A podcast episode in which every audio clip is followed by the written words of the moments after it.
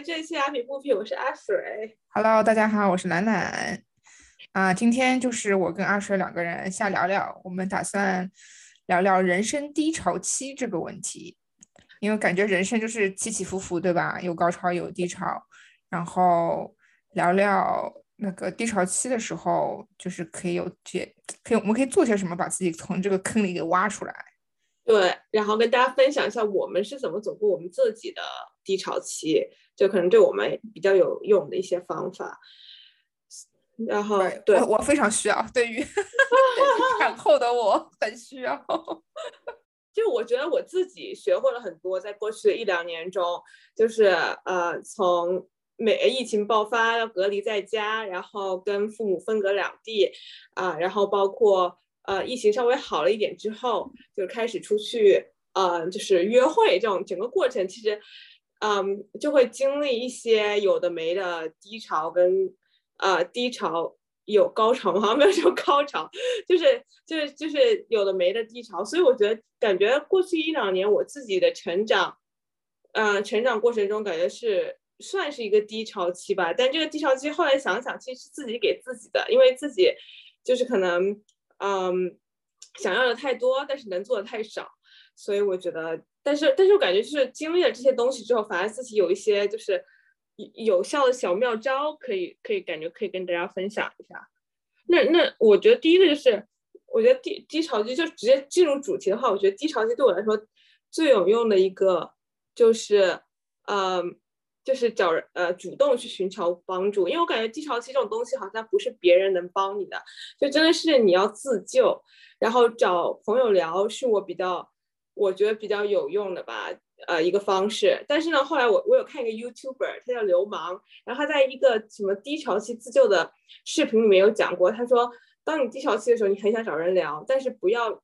到处跟人说你的事情，因为你真的相信这个人嘛。但是有的时候你刚好在那个低潮期，你就巴不得见到一个人就想聊，然后见到一个陌生人，然后我记得我第一次心碎的时候，然后之后就是见到一个陌生人就拉着他说，他说你觉得这个男生是认真的吗？就觉得自己好傻逼啊。所以我就觉得对，我觉得是一个很重要的提醒，就是就算你再难过，你要确定你倾诉的这个对象是你真的可以相信的。我觉得这一点大家需要放在心上。对，我觉得这个是一点。还有另外一点是，就是我有些时候，比如说我心情不好的时候，或者低潮期的时候，找人去倾诉的时候，我会很担心会不会我把我的负能量给别人，就是即使是跟我的好姐妹啊，就是好兄弟，我也会有这种担忧，就是因为肯定大家不想一直听一个人吐苦水嘛，那就是怎么样才可以就是保证我这个界没有越掉，这个我也是一直很纠结的一个问题。对，我觉得我上次就是我去年9月份开始就有一个 date， 然后但兰兰大概知道这件事情，然后12月份就是我们 ended。我从来没有想到过这件事情会对我带来那么大的影响。我一开始觉得 I'm fine， 因为我本来就觉得他各种就是我觉得不行，但后来哪知道自己又栽进去了。然后之后呢？后来就是跟周围所有的 close friend 聊完这件事情之后，我感觉我再跟他们聊，就我自己有那种警觉性，我再跟他们聊的话，我觉得他们都会被我烦到。然后后来我朋友给我一个很好的方式，他说你可以去找心理医生，然后他说你不一定有什么大疾病要去找他们，但是你可以就是你的一个倾诉对象。然后我就真的有去找心理医生，然后就把这件事情说了出来，因为我觉得至少你跟心理医生聊，你跟他不认识，然后是一个比较安全的渠道。当然心理医生另一个方面就是真的很贵，所以我觉得就是我觉得是一个方法吧，但是就是对，但它价钱也不便宜。对，我觉得你说这个很好，就是心理咨询师啊、心理医生啊这种都可以去找。就像我以前那个经理，他已经看心理咨询师看好几年了，然后他跟我说，他说这是唯一一个小时你可以毫无内疚感的说自己的事情。对，我觉得就是真的很有道理。因为而且心理就是咨询师或者心理医生也是第三方嘛，他们可能会可以比较客观的帮助你去看这件事情。否则的话，如果你跟你的亲朋好友倾诉的话，有些时候他们也会比较主观的去就是评论啊之类的。对，我也觉得是这样的。对，我觉得你说这个第一个就是找人帮忙，就是主动去寻求帮助，这是很重要的。因为有些时候你看社交媒体啊之类的，你都看不出来那个人的背后到底是就是生活到底是什么样子的，感觉就是很光鲜灿烂，但其实他是在低潮期你也不知道，对吧？对。然后如果说我们在低潮期的时候我们也不去寻求帮助，然后我们就会觉得啊，我的朋友怎么不给力，但其实你没有说的话别人怎么会知道去来帮助你，对吧？对。所以我觉得这个主动去寻求帮助，这个是非常非常重要的。嗯，对，我觉得这是一个最开始的起点。那有的人可能就说，那我如果朋友不多怎么办？我觉得如果你朋友不多的话，有一个方法就是你可以把东西写下来，就是导致你心情不好这件事情由始至终你就漫无目的在这张纸上面写，在这小本本上面写到你觉得舒服为止。然后还有一个就是治愈情伤的好办法，就我朋友之前就是有跟一个喜欢分手之后呢，他自己怎么了结呢？他写了一封 email， 然后是匿名的，然后发给一个完全就是不知道一个就是什么 invalid， 就是一个怎么讲，就是说一个信箱，一个 random 的信箱，然后把他跟这个男生写的话全都写下来，然后这样寄出去，然后他觉得这对他自己来说是一个了结，就是我想跟你说的话，虽然当初没有机会跟你说，然后后来他就觉得舒服了一点。我觉得其实这也是一种方式吧。对，这挺神奇的啊，我还没有听说过这个做法。对，就我觉得这个写下来，其实对于我来说，写下来或者你就是在头脑里面捋一遍，有一个好处是你会。就是会去挖为什么我这个会让我心情不好。对，就比如说我之前有段时间就是被社交媒体非常的就是有影响，就是看这心很浮躁，就觉得说哎呀，好像自己的生活怎么没有别人的过得好这种感觉。然后那个时候，然后之后我就会去反省为什么我会因为这个东西影响自己的心情，然后我就会发现那是因为我觉得啊，要出去吃饭出去旅游干嘛出去派对才是好的生活，但是这个想法本来就是错误的，对吧？所以说我因为这个错误的观念而去心情不好，那是根本就是没有理由的。所以我就是挖到自己为什么心情不好的原因之后，然后发现哎，这个理由根本就是不成立的。所以那个时候我就会开始改变自己的这个态度吧，可以这样说。对啊，就找到原因。我觉得你刚做的还有一点很有用的，就是隔离，就是让自己跟让你心情不好的东西产生一个距离，就是让自己不要再上啊，或者说让自己这个空间里面就是触不到这样的东西，然后这样的话就是 physical distance， 这样的话你就开始可以让自己就是什么分离注意力，就像我们接下来就要讲的，就基本上就是两个方面嘛，度过低潮期，一个是外部的这种stimulation， 就是什么外部的刺激，比如旅行啊、运动啊什么的，然后还有就是第二部分就是 internal， 就是你自己自省，让自己的内心更强大，或者更什么更 peaceful。 我觉得就是对和平对平静对，让自己更平静。我感觉就基本上就是这两种套路的感觉，就是你要到外部找刺激因素，让你自己就是不去想这件事情。然后对，然后如果说外部的话，那我觉得就是对我来说比较有用的就是旅行，然后运动，然后包括学习一个新技能。像我又回到就是我12月份心情很不好的时候，然后我就励志我一定不要，就是我一定要熬过这段时间。我觉得你自己一定要非常的有决心，就是你要熬过这段时间。然后我就开始去报这个网球班，然后我从1月份开始打网球，就简直带入我一个新的世界。就是这种东西真的，就是当你找到另外一个有趣的事情的时候，确实有的时候你确实是会时不时又想起来那个人，但是呢，你会真的就是慢慢更有动力，觉得生活好有意思啊！我为什么要因为一件这样的事情这样的人去就是否定自己，或者去让自己那么不好受。所以我自己觉得就是学习一样新东西，你可以不学网球，如果你不是运动的话，你可以去上个网课啊，或者说读书啊，我觉得都是一个很好的就是让你自己 distract 就是什么分心的一个方式。对，是的，我觉得那个阿水你也是我的模范我感觉你是非常就是很主动的把自己就是从低潮期抽出来的人，就是没有一泻千里啊，或者就是让自己沉迷在这里面，你是有很主动的去把自己给拖出来，我觉得这个是非常不容易的，不是每个人都可以做到的。我觉得给你鼓掌，谢谢。因为我觉得我是有理性一条线，有感性的一条线，我生活中是很感性的人，但是我心里面自知这个人不值得，知道吗？但是我的理性现在告诉我，天哪，时间快不够了，我是不是应该加速前进？但是就是我觉得是因为我觉得自己大家内心，我之前看一本书叫做 Thinking Fast and Slow， 那本书里面就想每个人内心都有两个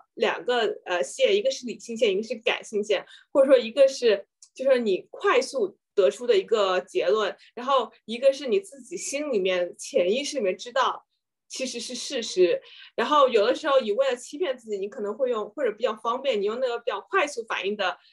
线来决定你的决定，包括心情好高潮还是低潮期。所以我觉得很多时候我潜意识里面打榜那件事情，我就会觉得这个男生不值得，然后不值得我这样子，所以我要努力的改变自己。因为我后来发现一件事情是，如果每次你都有一样的经历，你不做出任何改变，下一次你的结果还是一样的。所以你一定要做出改变，你下一次的结果才有可能不一样。对对对，你这让我想到我很喜欢的一个名句，就是人生是10%发生在你身上的事情，90%是你怎么去对应，对吧？对对，这句话我也很喜欢，我觉得是真的太对了。而且我记得你那个时候被裁员，你还把那个在 Easy 上买了一个这样的，我还贴墙上，就在我面前。对对，就是那个你说到这个，就是让我想到我的低潮期怎么说呢？2020年应该算是一个吧，就是2020年就是疫情啊刚开始，对吧？然后又有一个就是有家里有亲人去世，就不是因为疫情，但是那个时候也是，那疫情期间你就是家人去世，其实就是葬礼啊这种手续特别特别麻烦，就是也见不到最后一面之类的，就是特别的复杂。然后还有就是被裁员就是挺多乱七八糟的事情夹杂在一起然后那个时候我就那个告诉自己一定要练习感恩。就我以前就是学那个以前学过一个学期的积极心理学积极心理学就是怎么样让你可以就是更加快乐的心理，然后它感恩就是里面非常非常大的一块。然后我当时是买了一本本子，就是每天花一分钟的时间，睡觉之前花1分钟的时间写下我今天感恩的事情。就是当时好像是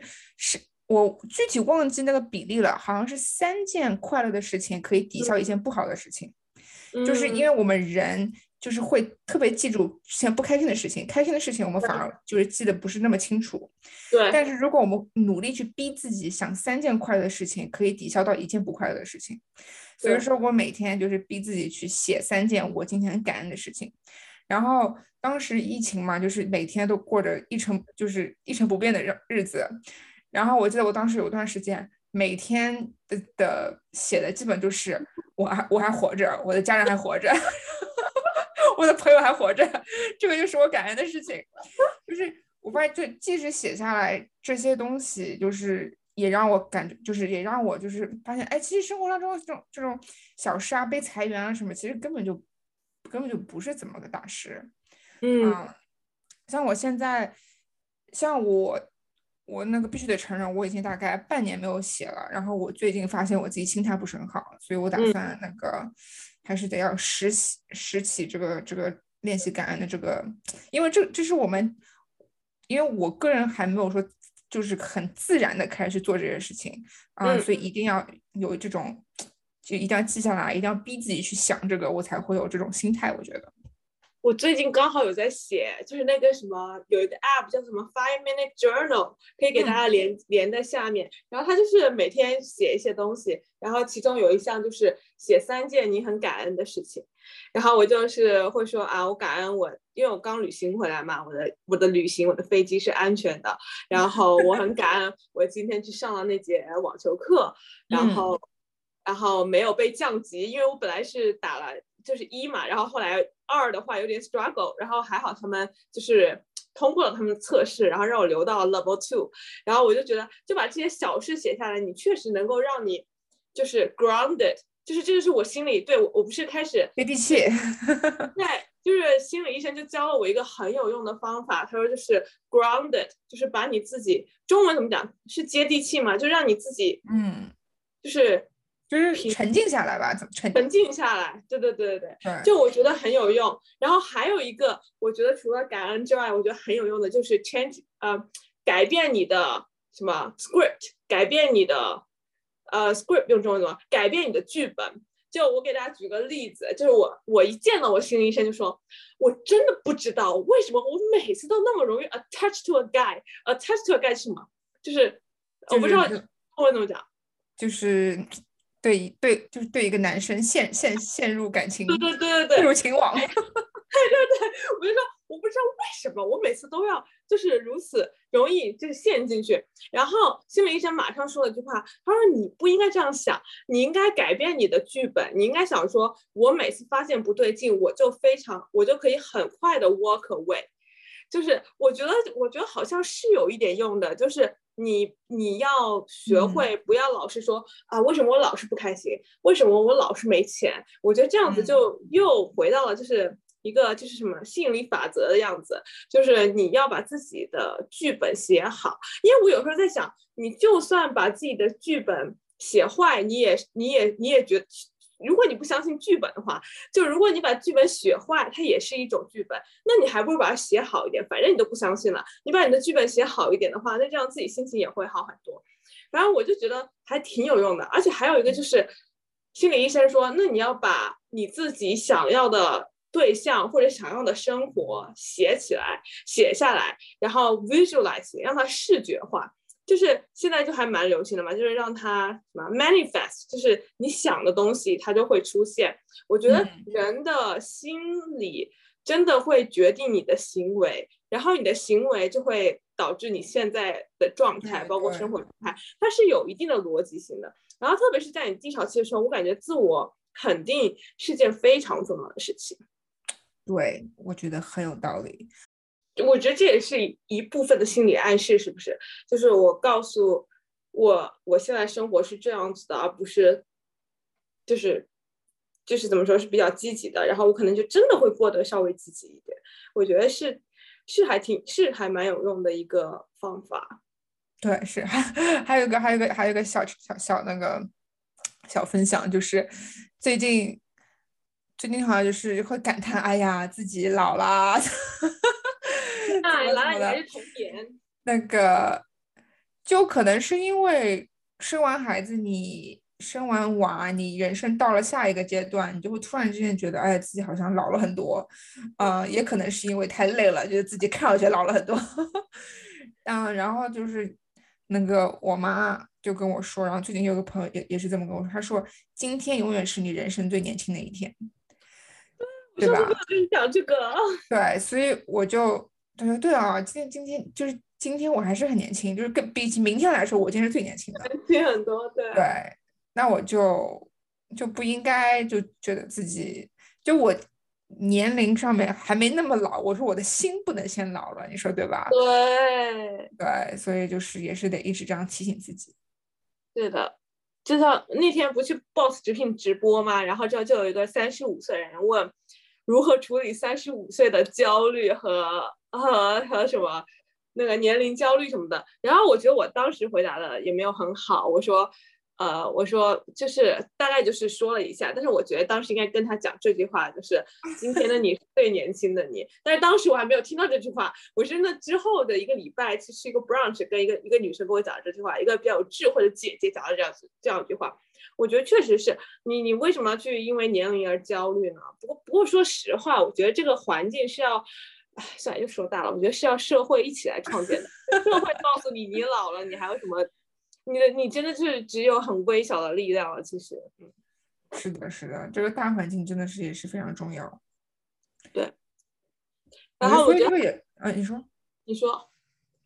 所以这个也要就是让自己包围着，对正能量的朋友们，我觉得。对，就不要而且我觉得还有一个就是不要对自己太苛刻了。我觉得感觉有的时候，如果你对自己要求太高。其实也是一种压力吧，也是莫名的给你一种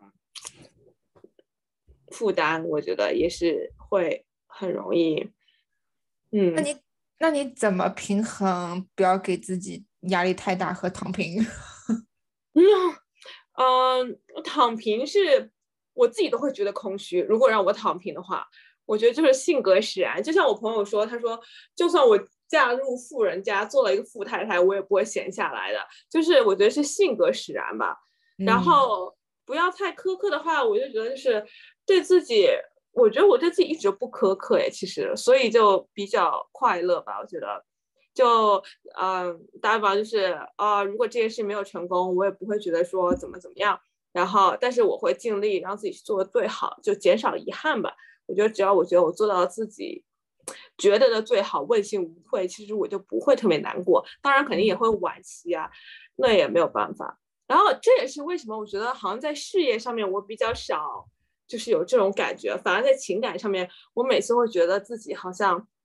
就是约会什么，我觉得好像或者relationship 我会觉得哎呀好像自己这里没有做好，那里也没有做好。然后我现在想想，对，确实有进步的地方，但是你可以用在下一个人身上，不要每次觉得你遇到的这个人就是最后一个人，就是世界上最好的一个男人。我朋友说中国或者全世界有几，我不知道具体数字就几百万几百亿什么单身男性还是什么的。他说你为什么要就是因为这样一件事情就是那样的痛苦呢？然后包括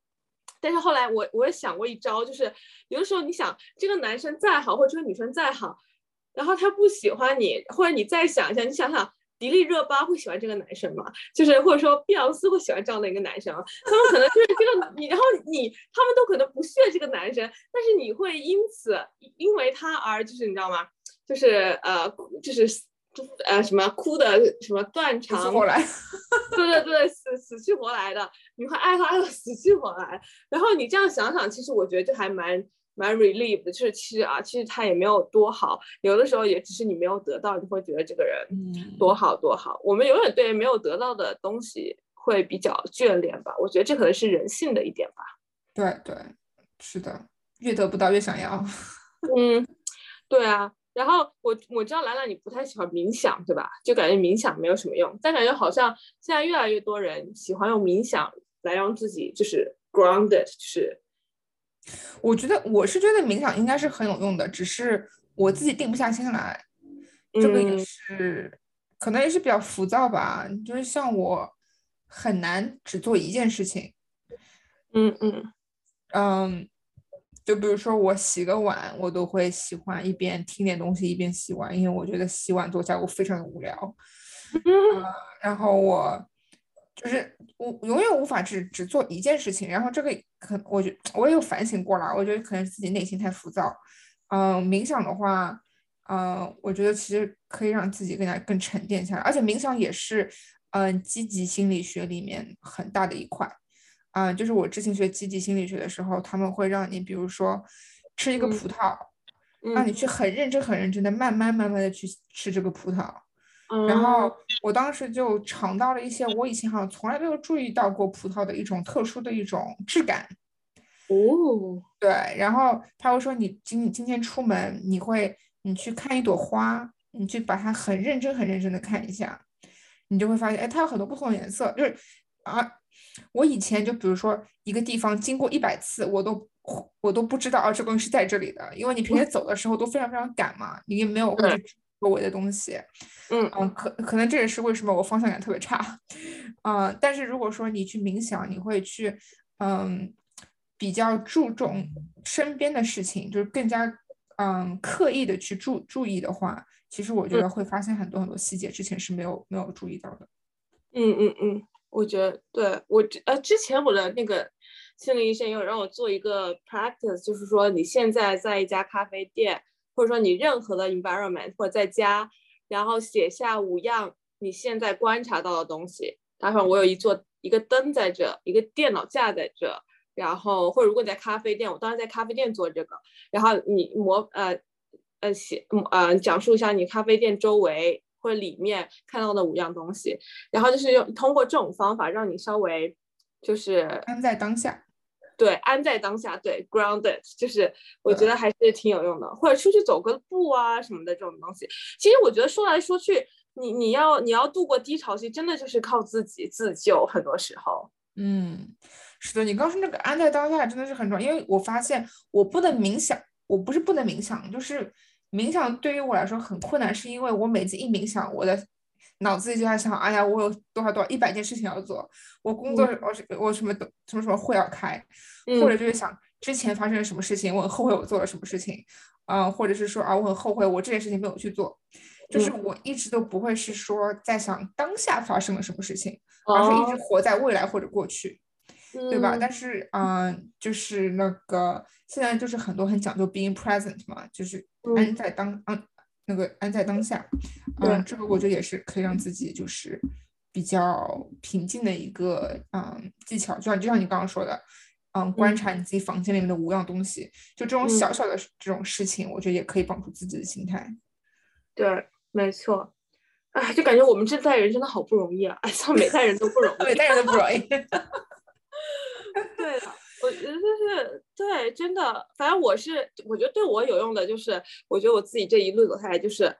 我喜欢写下来，那反正就是把事情的开始怎么开始的，然后怎么样发生的，然后为什么结局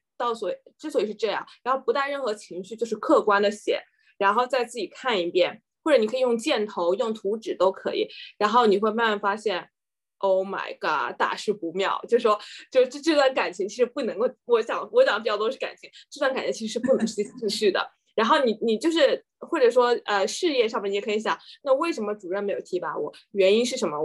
当然你可以追溯到我什么时候进的公司，我做了哪些事情，不带自己任何感情，就是客观事实把它写在一个本子上，然后自己可以带感情的去看，然后我觉得就是这样子让自己跳出来，然后去只写 fact， 我觉得对我来说还是有帮助。对，是的。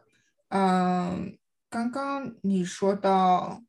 就是要对自己，你刚说什么对自己好一点还是什么，要给自己不要太苛刻，对，不要对自己不要太苛刻，然后给自己肯定。我觉得然后结合你刚刚说的要注重就是事实，就是有些时候我觉得发生一件事情，它发生了就是发生了，但是我们会给它加很多戏，对吧？就比如说我现在在找工作，然后我投了10份简历都没有人回我，然后我就很郁闷很低潮，然后就开始觉得是我自己，我能力不够啊，我不够聪明啊，我不够怎么样。但是这个事实只是我投了10份简历没有人理我，可能是因为这些公司这些位置其实已经不存在了，只是我不知道，或者有不同的，或者里面有内部的一个程咬金杀出来了，对吧？有很多不同的可能性，但是我给自己加了这么多戏之后，就是让我更加的去就是低潮，因为我现在就是开始就是一直把我怎么的不好加进去，就是当然在这种时候我们是需要去自我反省，对吧？为什么我的简历没有被人家就是找到，打电话给我面试，也需要自我反省，但是我觉得不需要过度的对于自己很苛刻。对，我觉得就是一个度，我觉得差不多就行了，就是那种的态度。就是最近看了本书嘛，就是叫做 Four Agreements， 就一个挺有名的一个这种书，然后它里面的一个 agreement 就说你要答应自己 do your best， 但是 don't overdo it， 就不要说 try too hard， 然后也不要说 less， 就是 less efforts， 就是做到 best 那个点就好了，它太过多太过少都不好，然后不管结果怎样，如果你做到自己的 best 就 OK 了，就不要再去做。做到自己的最好，那不是说明我已经没有空间可以继续再做了吗？对，就是那个平衡点，反正你找到一个自己的平衡点。我觉得这个度，我觉得很多时候度是你自己给自己定的，但是我觉得有一个可以很好衡量的方式是你自己已经觉得不舒服了，那你这个度可能是有一点点过了，因为你的身体是最诚实的。我觉得这样是一个很好的，如果你不太知道什么是一个度，或者说什么是一个平衡点的话，我觉得这是一个很好的你的身体的反应是个很好的测量方式。对，所以我觉得就是反正我觉得我们今天也聊了挺多的，我觉得就是如果这些方法都没有用的话，对于大家，那我觉得大家就得熬就是熬过来就好了，我跟你讲真的就是得熬，对，就真的是熬，然后不要犯傻，我觉得就是你要相信前方的路一定是就是阳光总在的吗对，而且我觉得还有一个就是我们刚好没有讲，就是你想一下未来的计划，就是你以后想干嘛，或者说你想要，就反正就是我不知道，我就感觉就是很我不知道这个该怎么讲，就是我觉得当你对未来，你写未来的目标和制定的计划，你想成为什么样的人，你想要什么样的工作，当你把它写下来的时候，你有一个目标的时候是，对，这就是跟就是 be present 有点不同，就你跟你享受当下有点不同，是因为你现在可能不满意你的当下，反而你拥有一个这样未来的目标，你会有一个憧憬未来的一个东西，让你觉得充满希望。那如果我达不到的话，我不会更低更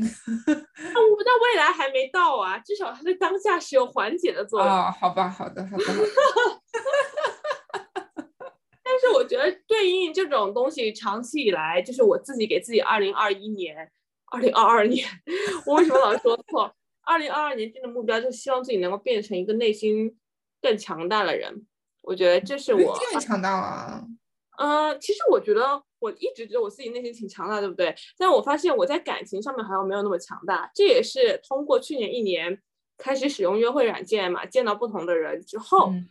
给自己的一个感觉。就像那个之前国内一个很有名大学教授叫做什么沈一斐，他讲一句话，他说人应该多谈恋爱，因为这是你就多去接触，然后因为这是你跟社会连接的一个很有效的方法，就是你会通过对方的反应，或者说你会接触到不同的人，不同的生长背景，然后你会发现啊，原来这个世界是这样子的，这个社会是这样子的。我觉得是一个很好的就是认识自己的过程，就当你跟另外一个人交流的过程，然后你会是一个很好的认识自己的过程。所以我觉得是这个世界真的，我们应该这样改变我们的剧本，这个世界很美好，但是你呢也要有一颗强大的内心，因为你可以是个很美好的人，但是你也要就是一起跟大家乘风破浪。我觉得你可以先改变一下你的剧本，不应该想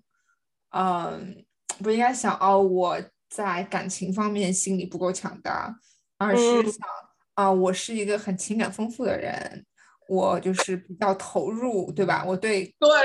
我周围的人比较投入，应该这样想才对。对，我觉得就是对我是一个比较认真的人了。对啊，所以就是其实也没有什么不好，但是我会越来越强大，要这样想，或者我已经很强大了。对，我觉得就是对，就反正就是心理暗示嘛，这种东西，希望我们今天的。跟大家讲的这些方法是有用的，有些就是不一定每个都有用，但是希望可以有点就是小心得分享给大家，希望可以帮助到现在正在低潮期的听众们，或者是就是或者是之后遇到什么不开心的事情，可以帮助到大家。对，其实每个人都有自己的对各种就焦虑烦恼，我觉得大家对不要对自己太苛刻了，然后享受当下。而且我觉得低潮期是个很好的时间，你去做自己没有做过的事情，看没有看过的电影，然后练习一些新技能，对啊，就是什么瑜伽啊、冥想啊，都是很重要的。然后耐心等待，我们相信你想要的东西就在路上，一定要这样子。对，而且我觉得就是你刚刚说让我想到一个，就是在低潮期的时候，你永远都要记得，这肯定是会过去的。就是我每次要是不开心的时候，我会告诉自己，10年之后我再看同样的事情，我根本就不会有这种感觉，就是不会这么伤感，不会。我当时被裁员的时候吧，他们就说，哎呀，20年之后、10年之后、几年之后，你回头想这件事情，你根本就不会觉得这是件事。就你当下会觉得多么痛苦，多么怎么样，或者分手啊，或者什么，当下肯定是非常非常痛苦的。但是你真的是过了很久，你再往回看的时候，这些都是会过去的，就肯定还是以后往回看还是会伤感，但是肯定是相对来说肯定是会修复一点的，我觉得。而且我觉得都会让你成长，对，让你对，是的。很重要，我觉得我去年一年成长了很多，就是真的是挺有意思的经验，想想还挺有意思的，都挺有意思的。然后兰兰这样会更好，对，然后兰兰就会问我啊，约会怎么样啊，什么呢？我自己觉得，而且我自己觉得遇到人也越来越好，对，就是你总会就反正不要太焦虑吧，然后把自己变得更好最重要。是的。好的，好，那我们今天的节目就到这了。希望我们的闲聊，对，我们打算出一个这种爱聊系列，就是跟大家没有嘉宾，然后就是我跟兰兰可能也想聊一聊我们自己感兴趣的主题，或者说分享一下我们的经历，然后希望大家能够喜欢这样的一个系列。对，感谢大家的支持。那我们下期节目再见，下期见，拜拜。